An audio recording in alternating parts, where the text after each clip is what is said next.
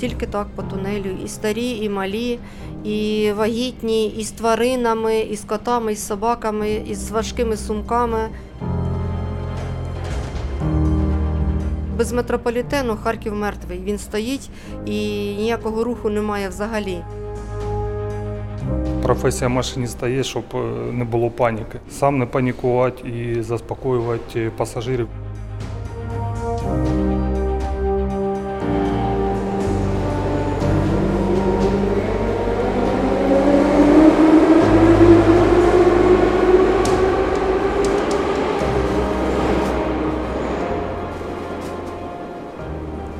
Привіт! Ви слухаєте подкаст Герої Харкова. Мене звати Тетяна Федоркова. І як ви можете чути, як ви можете чути, сьогоднішній випуск я записую на виїзді у харківському метро. Цей епізод ми присвячуємо усім працівникам підземки, які під час російської агресії допомагали і продовжують допомагати харків'янам.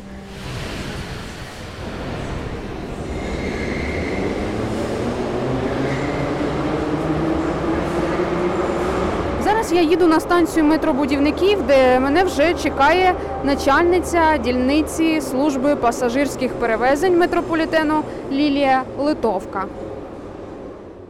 Пані Лілія, як давно ви працюєте в метрополітені і що для вас метро? В метрополітені я працюю майже 23 роки. На посаді начальника дільниці майже 18 років.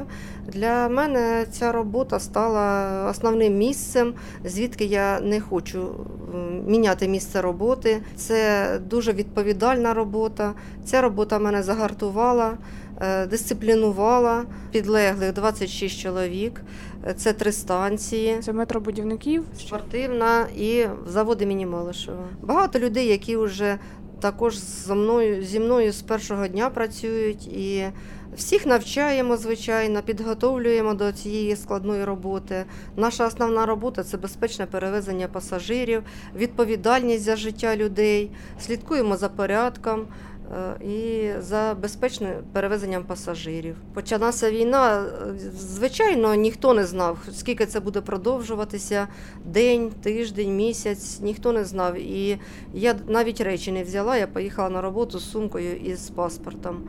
Приїхавши на роботу, я, мої працівники були на робочих місцях. Спочатку люди приходили, вони самі не знали, куди вони йдуть. Вони брали сумки, чемодани, валізи, вони не знали, куди вони йдуть. Вони приходили просто на укриття. Що буде далі, ніхто не знав. І ми не знали, що буде далі. Люди приходили, ми їх всіх приймали, заспокоювали. Е, Якщо люди залишалися, ми їм знаходили місця, вони розкладувалися. Ну, більша маса людей виїжджали. Е, Ближче до вечора люди вже знали, що вони залишаються у нас, тому вони почали розкладувати речі, ставити намети, е, заповнювалися вестибюлі, платформи, і ми розуміли, що вони у нас залишаються. Ми діяли по інструкції, ми виставляли е, питні фонтанчики, ми відкривали туалети для загального користування і розміщали людей. Скільки от в перший день е, людей прийшло, як ви пам'ятаєте, це були сотні людей. Ну, в перші дні було менше людей, звичайно. Різні станції, різна кількість людей. Ті станції, там, де більше було бойових дій на вулиці, заповнювання станцій була більша. Там, де спокійніші місця по Харкову, там людей було менше. Але на кожній станції були люди. На метробудівників було дуже багато людей, тому що тут спальний район біля метро, і люди приходили сюди на ночівлю. Вранці люди розходились по своїх справах, хтось залишався у нас і нікуди не, виходили. Деякі люди з речами е, взагалі виїжджали, тому що по тунелям ми переправляли людей на південний вокзал. Люди заходили до нас і по тунелю пішки йшли на південний вокзал з валізами, щоб е, виїхати з міста. Це теж цей момент евакуації, це складно і шлях не, не близький, да? Там були, да, супроводжували наші працівники, були, якими е, збиралася група людей з валізами. Ми до них представляли е, нашого працівника і по тунелі супроводжували до південного вокзалу. Ця дорога була нелегка, по тунелю дуже складно ходити. Е, А це і старі люди е, старшого віку, і всі діти. По місту, по місту було дуже небезпечно пересуватися, тому що бойові дії активні були і вдень, і вночі. Тому е, тільки так по тунелю. І старі, і малі, і вагітні, і з тваринами, і з котами, і з собаками, і з важкими сумками. Всі прямували на південний вокзал, на, ну, на вокзали, які є по Харкову. У перший день е, все-таки можна було помітити паніку серед е, людей трошечки цей момент, і працівники метрополітену, взагалі правоохоронці і всі служби мали заспокоїти людей. Ви теж в якомусь плані стали таким е, да, психологічним. Звичайно, звичайно. Люди, які до нас приходили, я не можу сказати, що була сильна паніка. Більше люди були пригнічені, пригнічені, засмучені, налякані.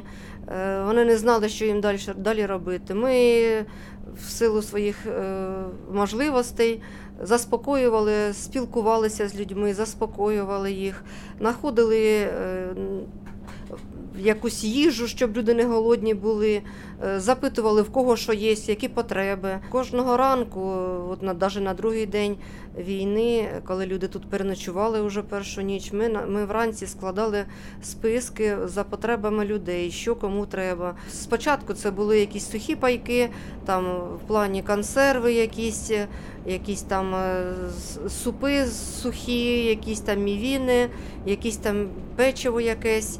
Е, Воду тут нагрівали, чайники були. Згодом мікрохвильові печі роздобули, нам завезли. Були мультиварки, чайники. Людям завозили і вони могли підігрівати собі воду, робити чаї. Це перший час. Потім, звичайно, місцева влада разом з волонтерами організувались і нам почали завозити гаряче харчування. До кожного виходу метро приїжджали волонтери з бочками з гарячою їдою. Спочатку це там е, не сильно налагоджено було, потім відрегулювали і було трьохразове харчування кожен день. Е, Люди виходили, ми оголошували по станції, люди з мисками, з посудом виходили і отримали гаряче харчування. Це було кожного дня всі три місяці. Така велика, е, ну, велике скупчення народу, воно е, зрозуміло, що можуть виникати і конфлікти якісь, так, і, і, і, і що- завгодно. От як ви діяли в той момент, щоб Ну, Я не можу сказати, що були якісь конфлікти. Більше можу сказати, що люди навпаки дуже підтримували один одного, дуже дружньо і злагоджено поводилися. І, мабуть, то, що вони такі дружні і злагоджені, ми тут якось утримувалися. І, звичайно, були якісь психологічні е, розлади у людей. Е, До нас в метрополітен сюди приєдналися е, місцеві лікарі. Це була і медична допомога, приносили якісь медикаменти, приносили ліки за потребами, і також приєдналися і волонтерські лікарі, і лікарі міста, і навіть і е, іноземні лікарі. Надавали психологічну допомогу. Кому це потрібно було, спілкувалися, виділялись кімнати для цього спеціально, е, спілкувалися, проводили бесіди з цими людьми. Ну і таким чином надавали допомогу. Звичайно, ми також складали списки за потребами, кому які ліки потрібні. Дуже велика проблема була з інсуліном, тому що люди, які тут жили, багато були з цукровим діабетом, їм потрібен інсулін, і він не чекає, він негайно потрібен. Була, е, аптеки по Харкову були зачинені, тому я особисто мені давали номери лікарів-ендокринологів. Я особисто з ними зв'язувалася по всьому Харкову, і ми таким чином знаходили, де є який інсулін. Цей інсулін нам звозили на станції по, по одній упаковці, бувало навіть просто ампули. Тим більше, що весь інсулін підряд не підходить. Він у кожного діабетика свій інсулін зі зі своїми назвами. І оце вишуковували ми, які там аналоги є. Вишуковували, люди привозили нам. Ми тут його розбирали, по спискам ділили, е, по прізвищам людей, закріпляли за ними ці пакетики і по тунелю передавали цей інсулін як могли. Е, Звичайно, люди були, яким і була потрібна допомога лікарняна. Були такі, яких ми звідси відправляли по швидкій на стаціонар в лікарні, якщо потрібна допомога, така що ми тут не змогли справитися. І Допомагали вагітній жінці. От розкажіть, будь ласка, е, вона тут провела скільки днів, і як от ви до неї поставилися, як це все відбувалося? Вагітна жінка, звичайно, ну, була, жила на, на станції метробудівників. Е, вона, ну, звичайно, якось ми не спостерігали, щоб вона сильно хвилювалася. Ну, звичайно, навірно, вона, мабуть, вона хвилювалася не тільки за себе, а й за дитинку, яка була е, ще не народжена. І е, прожила у нас ну, декілька неділь, так от, де, декілька тижнів. Ну і е, потім так сталося ввечері, що в неї почалися перейми, їй стало погано. Ми занепокоїлися, визвали швидку допомогу. Це вже було станція була зачинена після комендантської години. Е, Визвали швидку. Швидка приїхала дуже швидко, буквально за 5 хвилин. Це було темно. На вулиці ні одного ліхтаря не було, не горіло. Ми з ліхтариками виводили її на вулицю, супроводжували. Вона з батьками жила.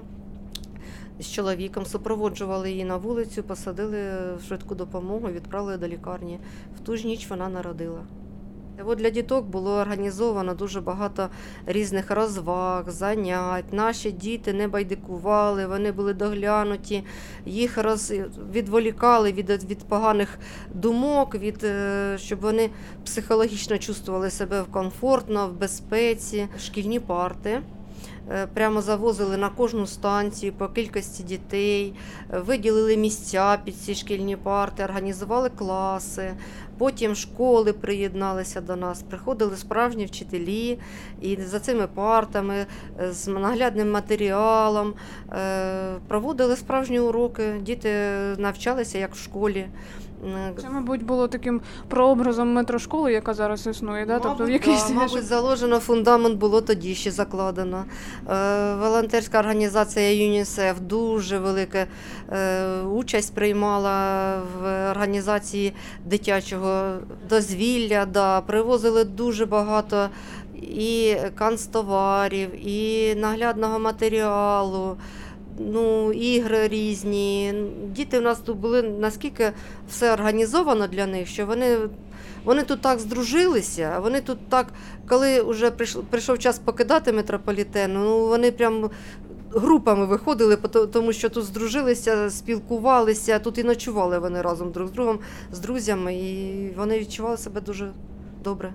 От ви сказали, що прийшов час да, виходити. Коли прийшов час виходити, цей момент був тяжким для багатьох людей е, в плані того, що вони боялися просто вийти е, на землю. Ну, на той час, коли ми е, збиралися від, запускати, відновляти рух поїздів, людей е, Харкові обстановка була вже більш-менш спокійніша.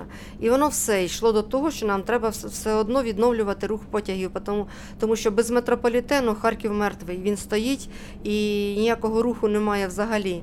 Е, Тому як то до цього дня люди вже самі розуміли, що прийде той час, коли треба вже запускати метрополітен і покидати ці стіни. І на той час вже їх менше і менше і менше було.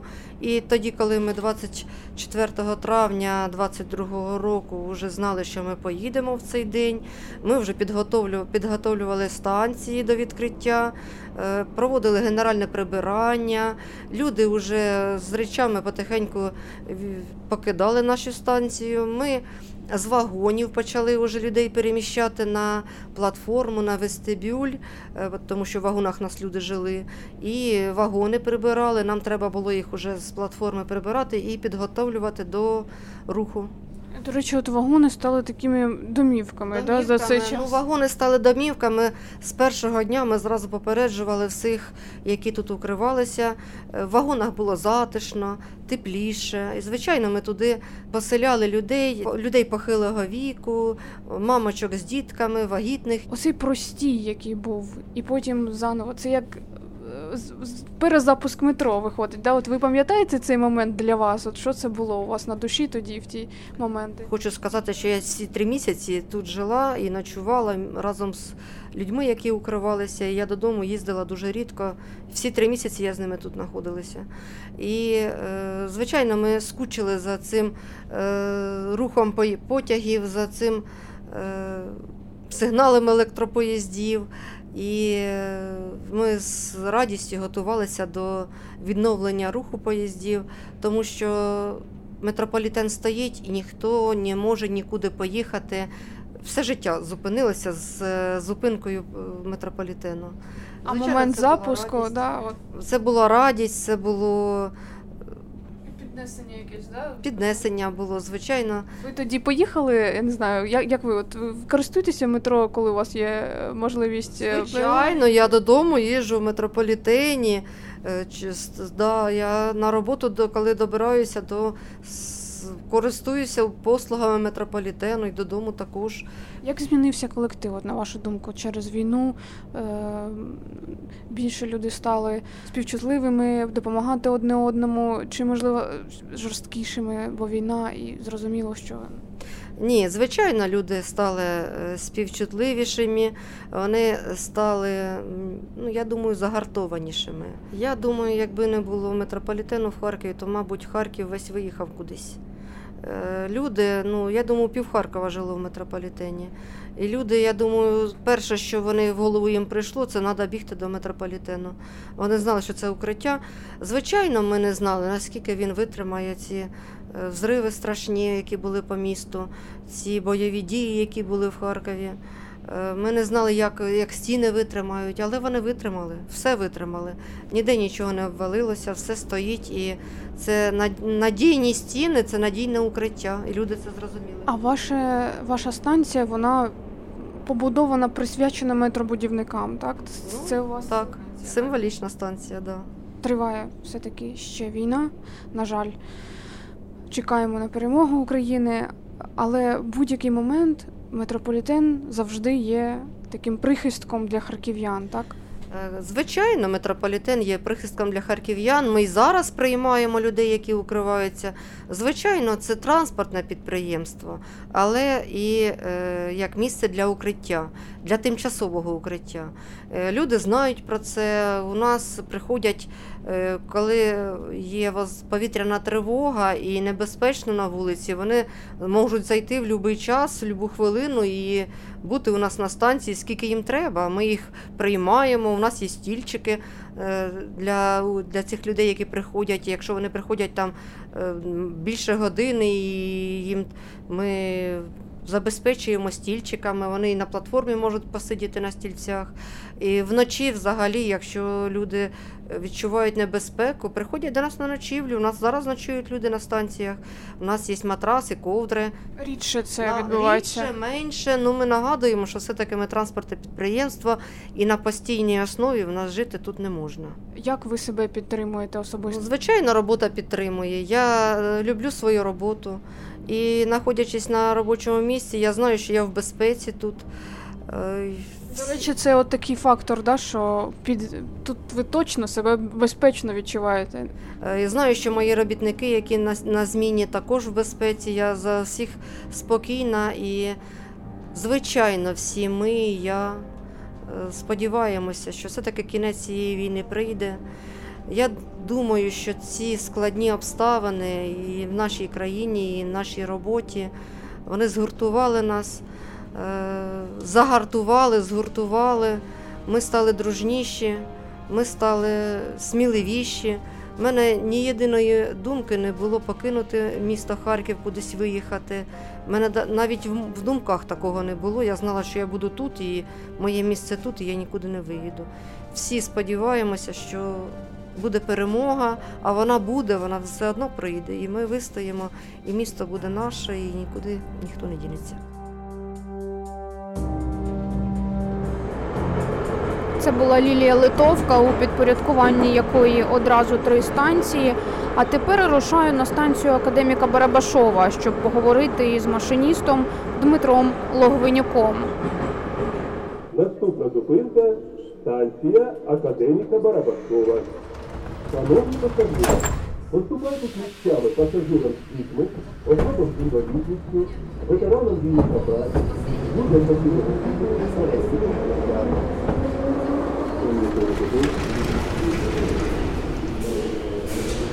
Пожалуйста, до троллейбуса сюда, 24 Да? Зараз, секунду. Е, можливо, туди. Туди, Можливо, туди, да. Скоріше туди. Добрий день. Як давно ви працюєте в метро? Працюю з 2009 року, е, записався на курси машиністів, пройшов співбесіду і почалося навчання. Навчання тривало біля 11 місяців, після чого здали екзамени і поїхав машиністом. Це десь було в 2010 році вже. Під час війни тунелі е, стали таким теж шляхом евакуації. Чи ви може допомагали людей через тунелі вести? От щось можете згадати такого там, де ви брали участь? Е, Ну, людей ми не водили, а гуманітарну допомогу привозили через тунелі і всілякими шляхами. І воду носили, тому що з водою питною, іменно з питною була проблема. А так волонтери привозили на станцію, і ми з однієї станції, наприклад, і розносили по, по іншим станціям. Дуже тяжко було саме знаходитись е, і день, і ніч. Ти знаходишся під землею. В перший день е, моя була днівна е, зміна в день.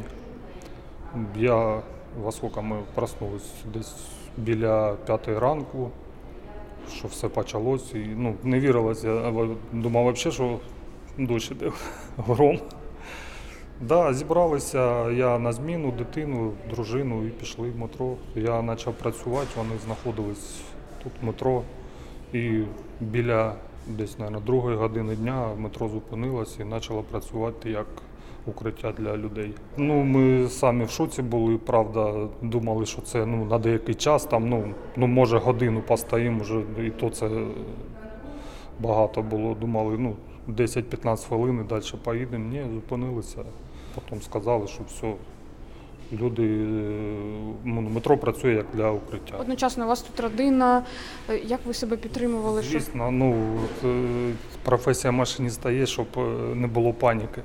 Ти повинен в ці моменти сам не панікувати і заспокоювати пасажирів, які їдуть в тебе в вагоні. ви щось казали, да, через е, Да, по, по гучномовцю дали інформацію пасажирам. перші години не було такого, що і повітряна тривога не Це звучала. вообще І метро не- було єдиним джерелом. Да, да, да, і не тривоги. Ну, навіть я вам хочу сказати, що і тролейбуси ходили до, до певного моменту, поки не почалось уже. Да. Е, Ваші поїзди стали такими там своєрідними домами для людей, да, так? так, так, Е, так. І зрозуміло, що, мабуть, що після цього всього вам вдалося там да, і прибирати їх. і... Ну, це вже після, да, коли, коли ну, люди розміщувалися, да, просто говорили, що нічого не, ви не чіпайте, ви там, е, як ви там будете розміщатися, розміщуйтесь і все, і живіть там, ночуйте. А потім, уже коли перед початком запуску метро, так, ми е, почали, знаєте, як то з'явився е, стимул, що метро е, запускають. І да, так, ми пішли, все прибирали, е, перевіряли состави, рухомий склад, е, тому що ми е, повинні були гнати в депо. Там йому і технічний огляд повинен бути, і, і санітарна обробка. Я пам'ятаю, що от поки м, жили люди в вагонах, вони там якось навіть там прикрашали, якісь там щось робили. Так, Це- це так, там і, і гірлянди були, там, що, що тільки би, що, що було під рукою, те і вішали, і фонарі. І, ну, це, це, це як? Це, це так словами не передати, це все треба було бачити. А ваша родина м, довго була? Так, до травня місяця ми перебували. До, до, коли вона не відкривалась. Коли вона вже відкрилась, тоді вже, коли вже всі. Це була ну, травматичний досвід для родини. От як би ви сказали, ви це переживаєте? Е, Більше за дитину переживаєш, чим за, за себе. Я гадаю, так, трохи і може і психіка, і, і сам. Ну, на даний час вроді зараз все, все добре. Як ви оце говорили про себе? Ну вони е, ваша родина так пов'язана з метро, бо ви працюєте в метро, да? Тобто для них це не було там якимось. Ну, так, що я просто заспокоював їх, що тут буде безпечніше, ніж де-інде. А момент виходу з метро, от вони це було тяжко, бо багатьом людям навіть на героїв праці довго жили люди, бо вони не могли психологічно переступити і вийти. Ну, Так, тяжко. Ну, виходили ми, ми самі з Північної Салтівки, але ми туди одразу не поїхали. Ми ну, далі по місту жили. І, ну, як, тяжко було, не то, що страшно було. Так можна сказати. зараз на північну не повернулися. Ні, зараз на північній живу на Бучми. Так і проживаю. Я живу на Валентинівській вулиці, Ага, це студентська це- метро поруч, да? але на Бучмі там були якраз перші Ну, влуч... Да, в наш е, дім прилетіло 6 прильотів було. Ваш дім. Да, ну, дев'ятиэтажку. І ви зараз один, і один із прильотів ми були в квартирі. Ви там відновлюють ваш дім? Як, як ви Да, вже ну, запланована реконструкція там на апрель місяць. Я чесно не пам'ятаю. жити умови є, да? Да, да, ну там е, вигоріло, може, ну, квартир до 10, а так е, дом ну, живуть, да, ну, крім гарячої води. А так все і світло, і не працюють і ті ліфти. І чи не вплинуло те, що зараз оплати нема на зарплатню? Мгм. От є якісь проблеми в цьому, що Ні, на даний час е, ми працюємо с- с- як, як сказати, е, в робочому режимі, значить, все добре у нас. а ваша от безпосередня діяльність пов'язана з Салтівською Тільки лінією? да? Салтівська лінія, Це ваша так. така рідна е, Да, лінія? да. Да, ну от як я сюди тільки прийшов і так і працюю на Салтівській лінії. Що от е, з колегами-машиністами, е, чи вистачає кадрів вам зараз, чи хтось йде в метро працювати? Так, от е, у нас був прийшла нова група, де прийшла дівчина працювати машиністкою. Здала успішно екзамени і працює. Вперше в метро. Перше, перше в Україні. Такі, да, кадри. І я так пам'ятаю, що десь ще набори йде, мабуть, на машиніста. Як ви оцінюєте цю нову хвилю працівників? Ну тобто, це е, люди мотивовані. Ну так, завжди мотиво, коли приходить нова людина і молодшого віку, то завжди, коли в них е, в очах горить, що вона хоче працювати, то чому б ні? Ці часи зараз е, стараєтеся не згадувати якось е, Та як саме трошки вже, скажімо так, що воно, воно це, це, це не забудеться. Просто перестаєш про це думати. Та і все. Зараз так от постійно там в ЗМІ, там якісь закордонні ЗМІ пишуть там про можливі нові наступи. Метрополітен готовий до в разі чого все одно укривати харків'ян. звичайно, як він укрив е, повномасштабку, коли тут все таке творилось, то на, на даний час я думаю, що Харків це железобетон, як кажуть. Маєте досвід вже, Да, да, то не да. буде проблем таких. Ну е, сподіваюся, що такого не буде і не станеться. Та, І ні, з собою щоб нормально. Я от тільки з-під Куп'янська приїхав, у мене там батьки живуть. Я думаю, що все буде добре.